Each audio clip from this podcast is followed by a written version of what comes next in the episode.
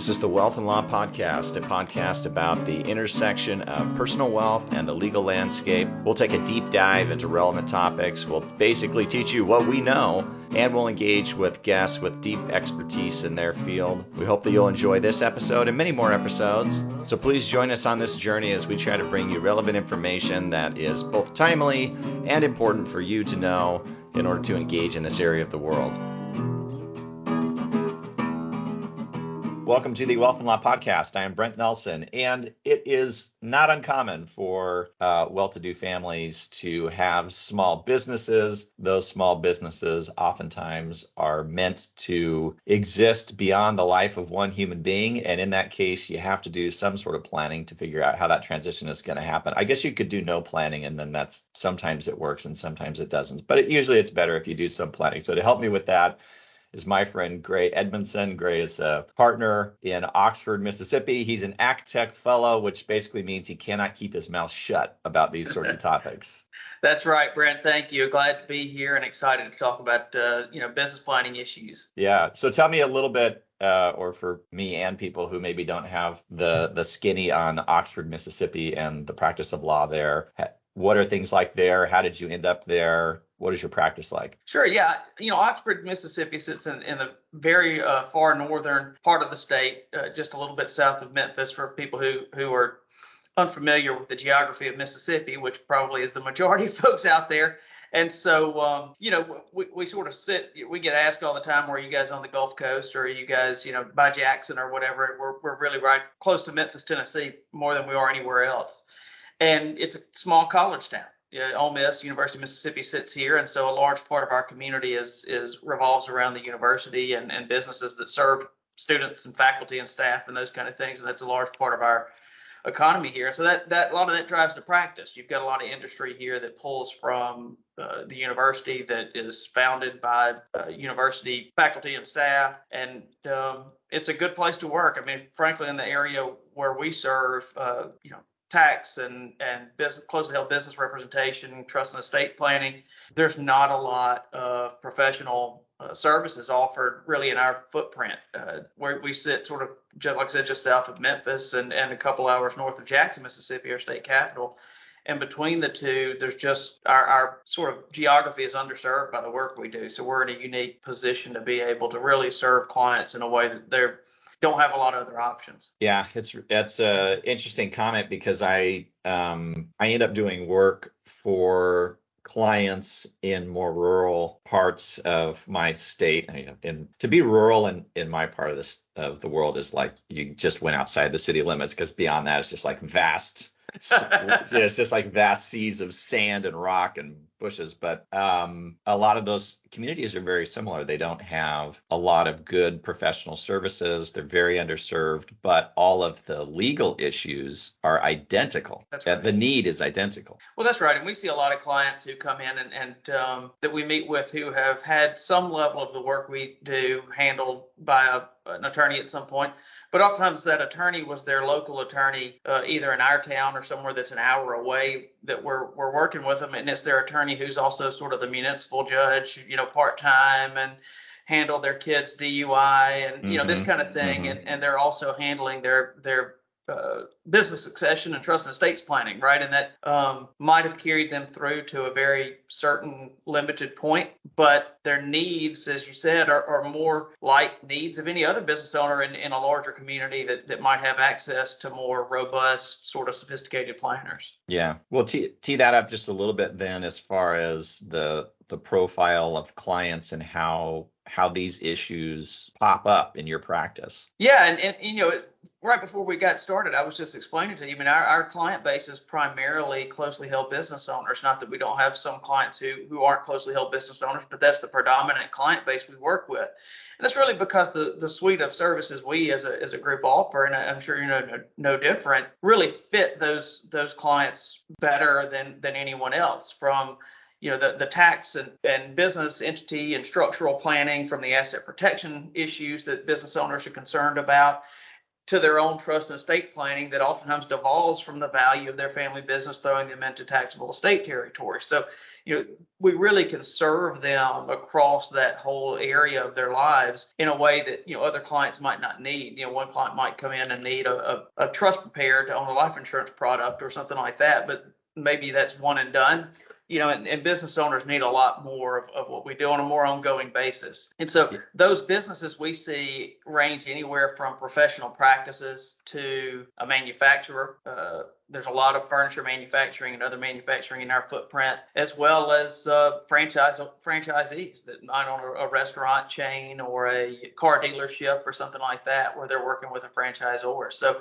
it really, you know, can be any number of different types of industry, and they each present different issues. But I would say the overwhelming majority of issues they present aren't that different, right? I mean, who's going to manage if you can't manage? Is your family right. interested in taking over if something happens to you? What's the value of your business, and how do we maximize that if you're going to sell? And you know, how do we plan for the impact of this on your um, taxable estate and, and what are the ongoing year over year tax issues and all of those are, are not unique to any one industry or another yeah that is certainly true the the nuances of each industry of course are unique but the overall structure is is very similar whether you're dealing with somebody that's a farmer or somebody that's a franchisor or franchisee or somebody that you know they started something from scratch it's really to your point, who's going to take over the ownership and who is going to take over the operations. Sometimes that means you sell the business because there isn't the right person. That's right. And and one of the things I lead off that conversation with with every client that's a closely held business owner that we're sort of starting the process is, you know, what's going to happen to your business when you leave it? Are you going to sell it to a third party?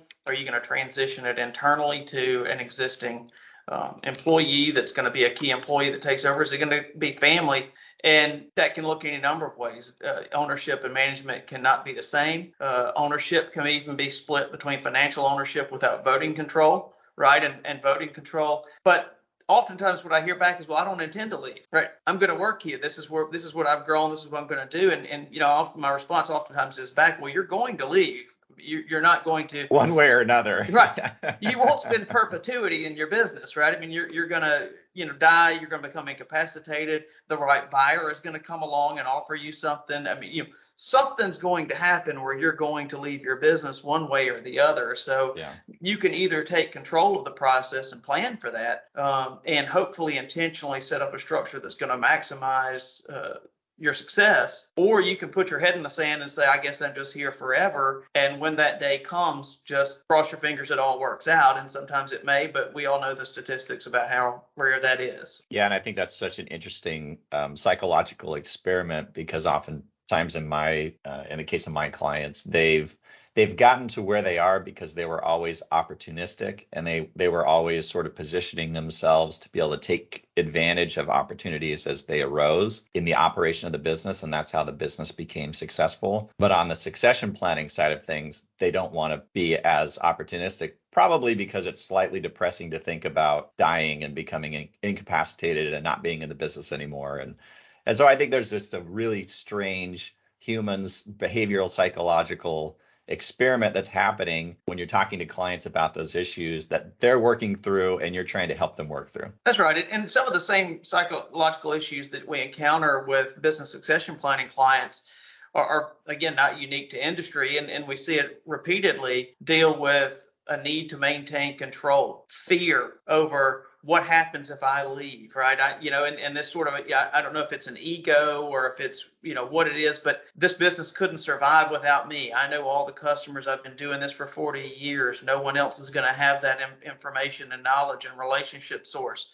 You know, so this this fear, this anxiety about what's going to happen, this need to maintain control that has sort of psychological elements to it. But you know, I try to segue that oftentimes in conversation and you can maintain control if you take control of the succession process, right? If you don't, you lose control over what happens when you're no longer around. You've lost control. Yeah, that's such a good point. And that's exactly right. It's you you can build in control. In fact, that's we could, you know, you and I could put our heads together and come up with 15 different ways that we could structure something where they have total control. Even if it looks like they don't have control, we could have ways that they could pull the ripcord at any moment and still have control if that's what somebody wants. Well, that's right. And, and there's day to day operational control to your point, but there's also just control over the process of what happens, right? What happens when I die? What happens? How, how might a, a outside buyer's transaction look? if you start seizing control of the way you work on your business now and work on your planning now to achieve that future outcome, you're going to have a lot more control over how that future outcome looks than if you just ignore it or put your head in the sand or think I'm doing everything right you know it'll all work out all of a sudden those events occur and you've lost all of the benefit of having had some control over what happens when you get there right and, right, and I. I, sometimes refer mm-hmm. to as the difference in working on your business versus in your business yeah. Uh, I see a lot of business owners who, uh, and, and understandably so, I, am sure you and I experience this at our jobs every day too. You, you get in every day and your to-do list is pages long, and you know you're you're probably some point early in the day going to get pulled off into something that wasn't on your to-do list, and, and you're stressed about constantly being able to get your day-to-day business done. So you're too busy working in your business every day to step aside and work on your business. And I yeah. think one of the impediments we see is just I've got too much to do to focus on this right now. Let's wait six months and re-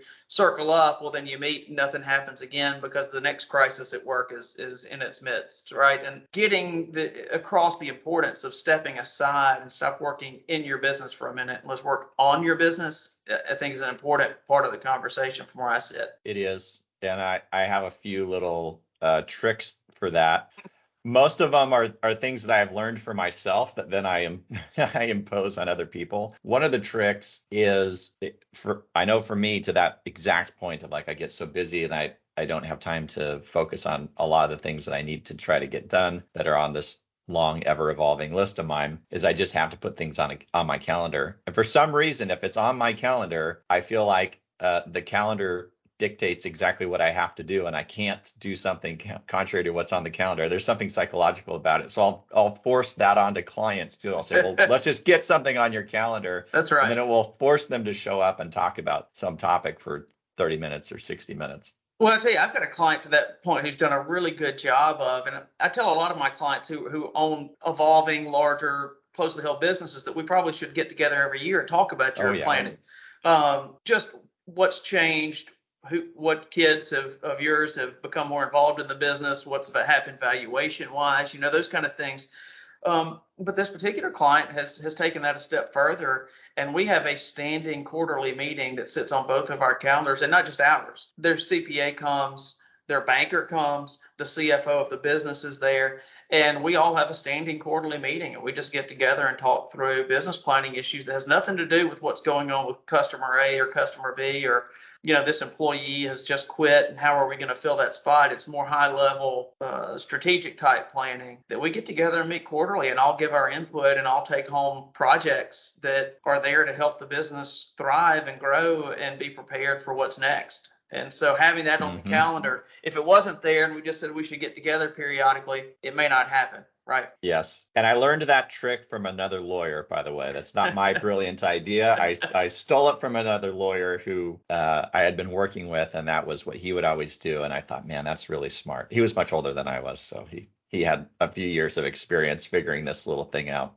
If so, I want to hit you with a few kind of rapid fire things yeah. here, if that's okay. So, all right, let's say you you mentioned uh, selling the business to employees. What are kind of some of the the high level issues that that triggers in your mind when somebody says, "Well, I just want to sell this to my employees." Yeah, and, and I think uh, there are a lot of issues that you get there uh, too on on selling to employees. Some are operational, some are tax related, right? So some of the operational aspects of that is what what's your family I mean, do you have family that works in the business? Are they now going to work for this employee?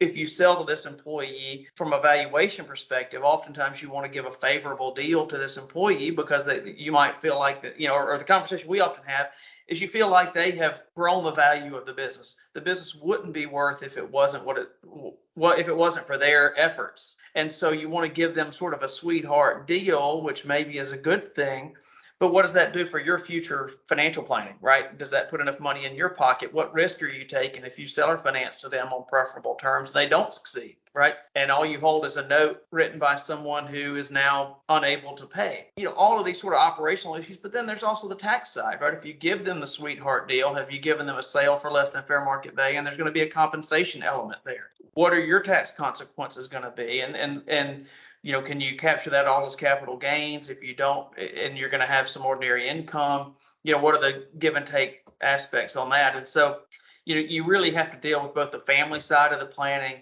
valuation side, tax for both you and the employee, and that's income tax and sort of where it fits into your gift and estate tax plan as well. And and then your financial planning aspects, like I said, and, and overall risk there, because if if you're oftentimes these insider deals we find are seller financed of course not always but often. If you're taking a risk on them being successful to pay that that uh, seller financing back you know what happens if that doesn't pan out? Or what happens if you do have to renegotiate? And, and some of those risk and financial planning aspects are part of it too. Yeah you well thanks thanks because you just made what sounded like a really simple solution very complicated. This is this what you do? Well we, we try to keep it simple but you know we, you don't want to uh, sort of create a problem for your clients by not being aware of some of the landmines yeah. that are out there, right? And so oftentimes those landmines are easy to knock down, right? What's the family dynamic here? Oh, my family's all moved off. None of them even work in this industry. I've got to sell it while I'm alive anyway because they're never going to take it over. Okay, well that's easy, right? So oftentimes right. as we sort of work through the punch list of some of these items, they really get narrowed down to where only one or two really require any true head time, right? Mm-hmm, mm-hmm. I kid, of course. Uh, these things are very complicated. Um, my clients often look at me doughy-eyed after, or or uh, deer-eyed after I explain the issues. like, what did I just ask? Um, okay, so let's say somebody. Uh, oh, sorry, I was going to add one one other thing to the the list of um, challenges that you were just listing off there are two things that come up in that circumstance that I think, uh, at least for me, my clients tend to forget about. The first is that if it's a business that runs on leverage or lending, there are often lending agreements and guarantees that are personal to the business owner, and it's really not practical without a lot of thinking to shift that on to the employee because they don't have the net worth to be able to carry those notes. So you really have to think about how are you going to be able to work that out with the lenders because it's not always as clear cut as you might think. It's not just like snapping a finger and then it's done. So you may, you know, the owner may have to guarantee some loans for some period of time to make a, a, lender happy. The other is oftentimes those deals, at least in concept, are going to be funded through life insurance. Uh, it could be life insurance on the life of the employee, in which case you have to give certain notices to make sure it's going to get tax favorable treatment. But if it's going to be life insurance on the on the life of the business owner, now the employee is going to have to generate enough cash from the business to cover that life insurance policy, which can be a real drag on the business depending on the, the health and age of the owner. So those issues they seem kind of simple to solve, but when you really get into the details, they're really not that easy. Well, that's right. And I'll say, you know, sort of a couple of those points. One is on, on the insurance side and cash flow that got that's exactly to my point on valuation and trying to give a sweetheart deal or preferable terms to an employee because what you don't often want to do and, and employees wouldn't often be willing to buy into is a pay cut as a result of their buy-in right? So somehow this buy-in has to get structured very often in a way that they receive distributions from the business they've bought sufficient to cover a note back to you life insurance premiums tax obligations, all of these aspects, while still netting them as much or more take home pay as they had before. Because if they're going to have to take a, a, a pay cut to make this work, maybe they can't. Maybe the whole metrics don't work for them, and this key employee that was really your succession plan, you've put in a place where they can't make it work, right? And so that sort of running some calculations to make sure that you can cash flow this in a way that they can put food on the table for their family and continue to, to live the way they've they've become accustomed while still keeping the business owner secure is often a challenge. And on the debt side, I'll say that's that's really present in even family transitions in, in addition to third party transitions. One of the conversations we have all the time is your senior generation that's built up a substantial net worth suddenly dies and they're the guarantor. Bank is uh, making these large business loans based on their guarantee and the strength of their personal balance sheet. When they die and their family business splits up between three and four kids who are younger and don't have that balance sheet that they've got, and there's a big capital call, what's going to happen? Yep, it's uh,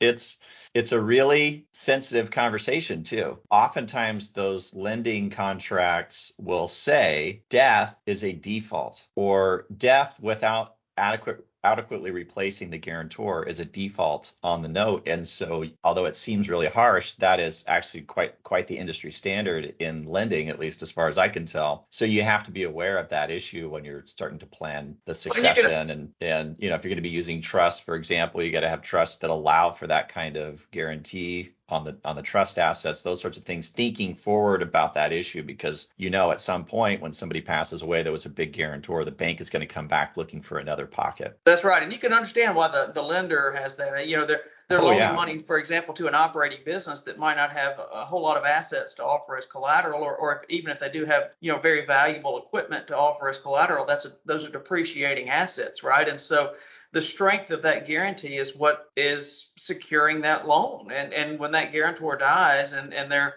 their assets get divvied up among family members and trusts and and tax obligations and, and these kind of things, they're insecure at this point. They, they need to find a new a new guarantor, a new collateral that gets them secure. They're going to have to call the loan. Yep. All right. Let me give you another uh, scenario. In this case, uh, there are multiple owners of the business and they say well we'll just have a we'll just have a buy sell or what they call a buy sell between us and so if one of us dies then the others will buy that person out etc what, what about that situation well you know first first uh, out of the gate i think if they're having that conversation good right mm-hmm. at, at least mm-hmm. at some level they're thinking about what happens when one dies or or or one decides to leave or becomes in, incapacitated or whatever, which often those business owners are too busy thinking about what's right in front of their nose to get to those conversations. So first of all, good, right? Um, but beyond that, and, and, that may be true, but uh, you know, how is it going to get funded? How is it going to get valued? Do you want to be in business with their family if it's not a death?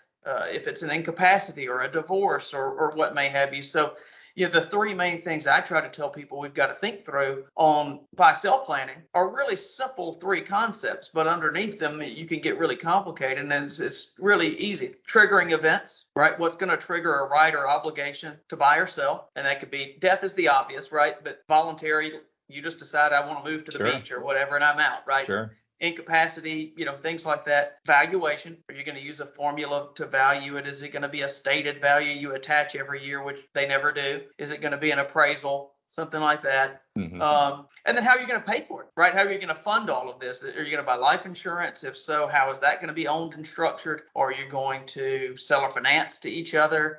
You know, if you got a three or four owner business, what if two of them die in the same accident and the other two having to buy both out at the same time? Can they cash flow these things? You know, I mean, so, you know, but the three buckets are just triggering events, value, and funding as far as I see. Right, right. I agree. I think I would I would add to the list of well, is that is that outcome the one you want? And the question I often ask those clients is, well, we can we can obviously structure it that way. You know, we can you and I again we can come up with 15 different ways to write that to structure it. No problem there. But at the end of of the chronology of those documents, effectively what it says is the person who survives get it, gets everything. Is that the goal or is that That's the right. intent? And oftentimes I think people forget that element of buy sells of that nature. It's just by by accident of of uh, of death, whenever that happens to happen, the survivor is going to get everything. Some people say, no problem, we don't care, and well, which is great. But if that's the outcome they want, then that plan works. If that's not the outcome they want, then you have to find some other way to do it. Well, and, and I find similar to that conversation when you talk about the big picture goal as opposed mm-hmm. to the mm-hmm. mechanics of a buy-sell arrangement. One of the things we see is oftentimes separating operating from non-operating assets, like yeah. you know very often the let's just call it a manufacturing plant whatever the family who doesn't work there and the spouse who doesn't work there day to day may not need to have any ownership after the first dies and may not need to have anything any risk on the ongoing uh, success of the business either. But they may own the real estate on which the business sits and it may be appropriate to uh, transition ownership of the operating business to the to the owner who's going to be active there all day every day while pulling out the real estate and having that retained by family to provide an asset that's growing in value that can produce cash flow through rents, those kind of things. So separating, say, real estate as a common example from the operating business can help sort of achieve a way to balance those goals. Yeah, that's a really excellent uh, tidbit so there, there are many ways to kind of slice and dice that situation to really get it customized down to exactly what people want. You got to have the conversation first, but once you can really narrow in on what it is that they want and and uh, the outcomes that they want, then of course people like Gray are able to structure it. So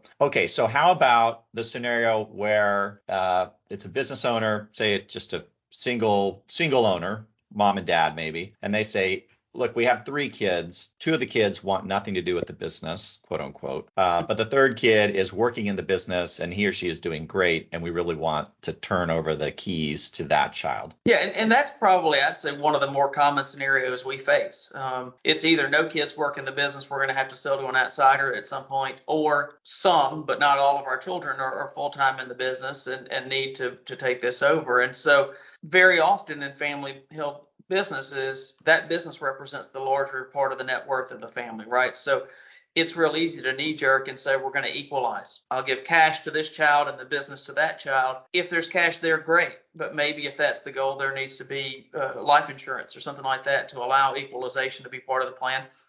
And equalization may not even be fair right? And, I tell clients there's equal and there's equitable, and they're not the same. Um, it may well be that that child who helped grow the family business and, and came in and worked nights and weekends and took ownership and, and made some family sacrifices at home to allow the value to be what it is doesn't need to be equalized necessarily on on dollars with that other family member. Um, if if the goal is to be equal, right? So let, let's just think about what equal means, right? Does equal mean we value the business at X dollars, then we give X dollars cash to the to the other children, right? Or does it mean we we bring in some concepts of equity and what that might look like?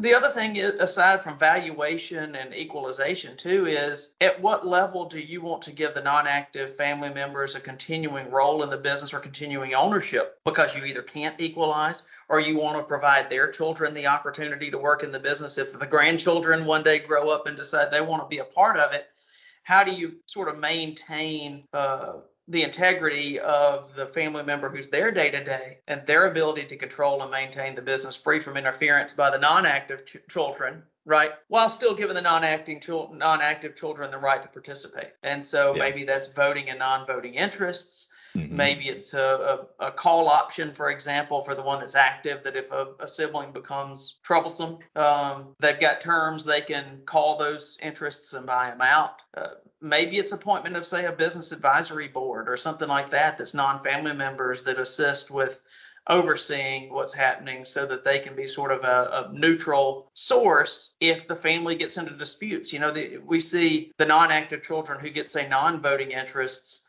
mom or dad dies and they see their sibling who works in the business every day all of a sudden buy a new house and buy a new car and start taking fancy vacations and say I can't afford to make distributions this year, they start wondering what's going on, right? Understandably. Right. On the other hand, the one who is active starts getting harassed with wanting monthly financial reporting and explanation of every line item and I can't run the business if I'm spending my whole time, you know, fielding uh, demands from my siblings who aren't here every day. And so how do you right. make all of that work, right? It's a it, it is a true balancing act. I, I, have yet to find the one right answer uh, no, but we have situation. A lot of, we got a lot of tools in our toolbox, right? And, sure. and, and, you know we can we can buy some insurance to to create some some uh, liquidity to either equalize or provide liquidity to fund puts or calls if they're part of a plan using you know family put options and call options as part of a family buy sell arrangement using non-voting interests you know using non-family board uh, members or a trustee that has a, a directed uh, you know advisor out there that can direct uh, voting of the business interest to by someone who's who's unbiased right? Um, you know we got a lot of tools in the toolbox. None of it's perfect right? But but you got to look at the family and what the overall goals are and what the family dynamics are and try to pick out the right combination of tools in the toolbox to make it work. Right. I think that's right. And it's a It's a it's a situation where you have to be very open, or the client needs to be very open about the dynamics of the family and the characters involved and the trust involved between family members, understanding that those sorts of things can change over time. And then from there, you can start to build a structure. You mentioned a couple of them. You know, you could create voting and non-voting stock. You could equalize with cash. You could create some sort of sort of board of advisors that's somewhat more neutral. It insulates the ownership from the operation of the business. There's you know some third party in, in between the family and and say the ground floor of the manufacturing plant and all of those can be right in the correct circumstances but it That's all right. depends on the family That's right, and and you know, no two families and no two businesses are exactly alike. So you just sort of got to work with sort of picking, the, like I said, picking the right tools out of the toolbox. now say that's not just for families where you have one child who's active in the business and and the rest aren't. Sometimes you have multiple family members active in the business, but one is the sort of natural heir apparent, and one uh, maybe shows up most days but doesn't. Uh, have the work ethic, let's say, of the other. And how do you compensate the two? Maybe if they feel like they're both showing up to work every day and both, you know, the children of the original business owner, that they're entitled to equal compensation and equal ownership and this kind of thing when everyone who is objective can see otherwise. And, and how do you manage that dynamic as well? I mean, it, it's all sort of Right. issues to deal with. Yep, absolutely. Well, uh, that was a lot of really, really, really good information. Uh, so for anybody listening who was hoping that they would get some sort of master class on how to do buy sells, everything that Gray just mentioned was was absolutely spot on. Um, people are trying to find you, what is the best way for them to find you? Yeah, I think probably the best way is just to navigate to our firm's website, and from there we'll have contact information. And that website is esapllc.com. All right, pretty simple. And we'll Yeah. we'll add your contact information in the show notes too so people can find you there. But I just I cannot thank you enough for taking time out of your very busy schedule that we just discussed uh, to do this with me. Glad to do it. I appreciate the opportunity. Hey, listeners, thanks again for joining me on the podcast. It's fun to do it for you. If you're enjoying it, please subscribe at Apple Podcasts or wherever you get your podcasts. Subscribe to my blog at wealthandlaw.com and follow me on social media at Wealth and Law. I'll see you there.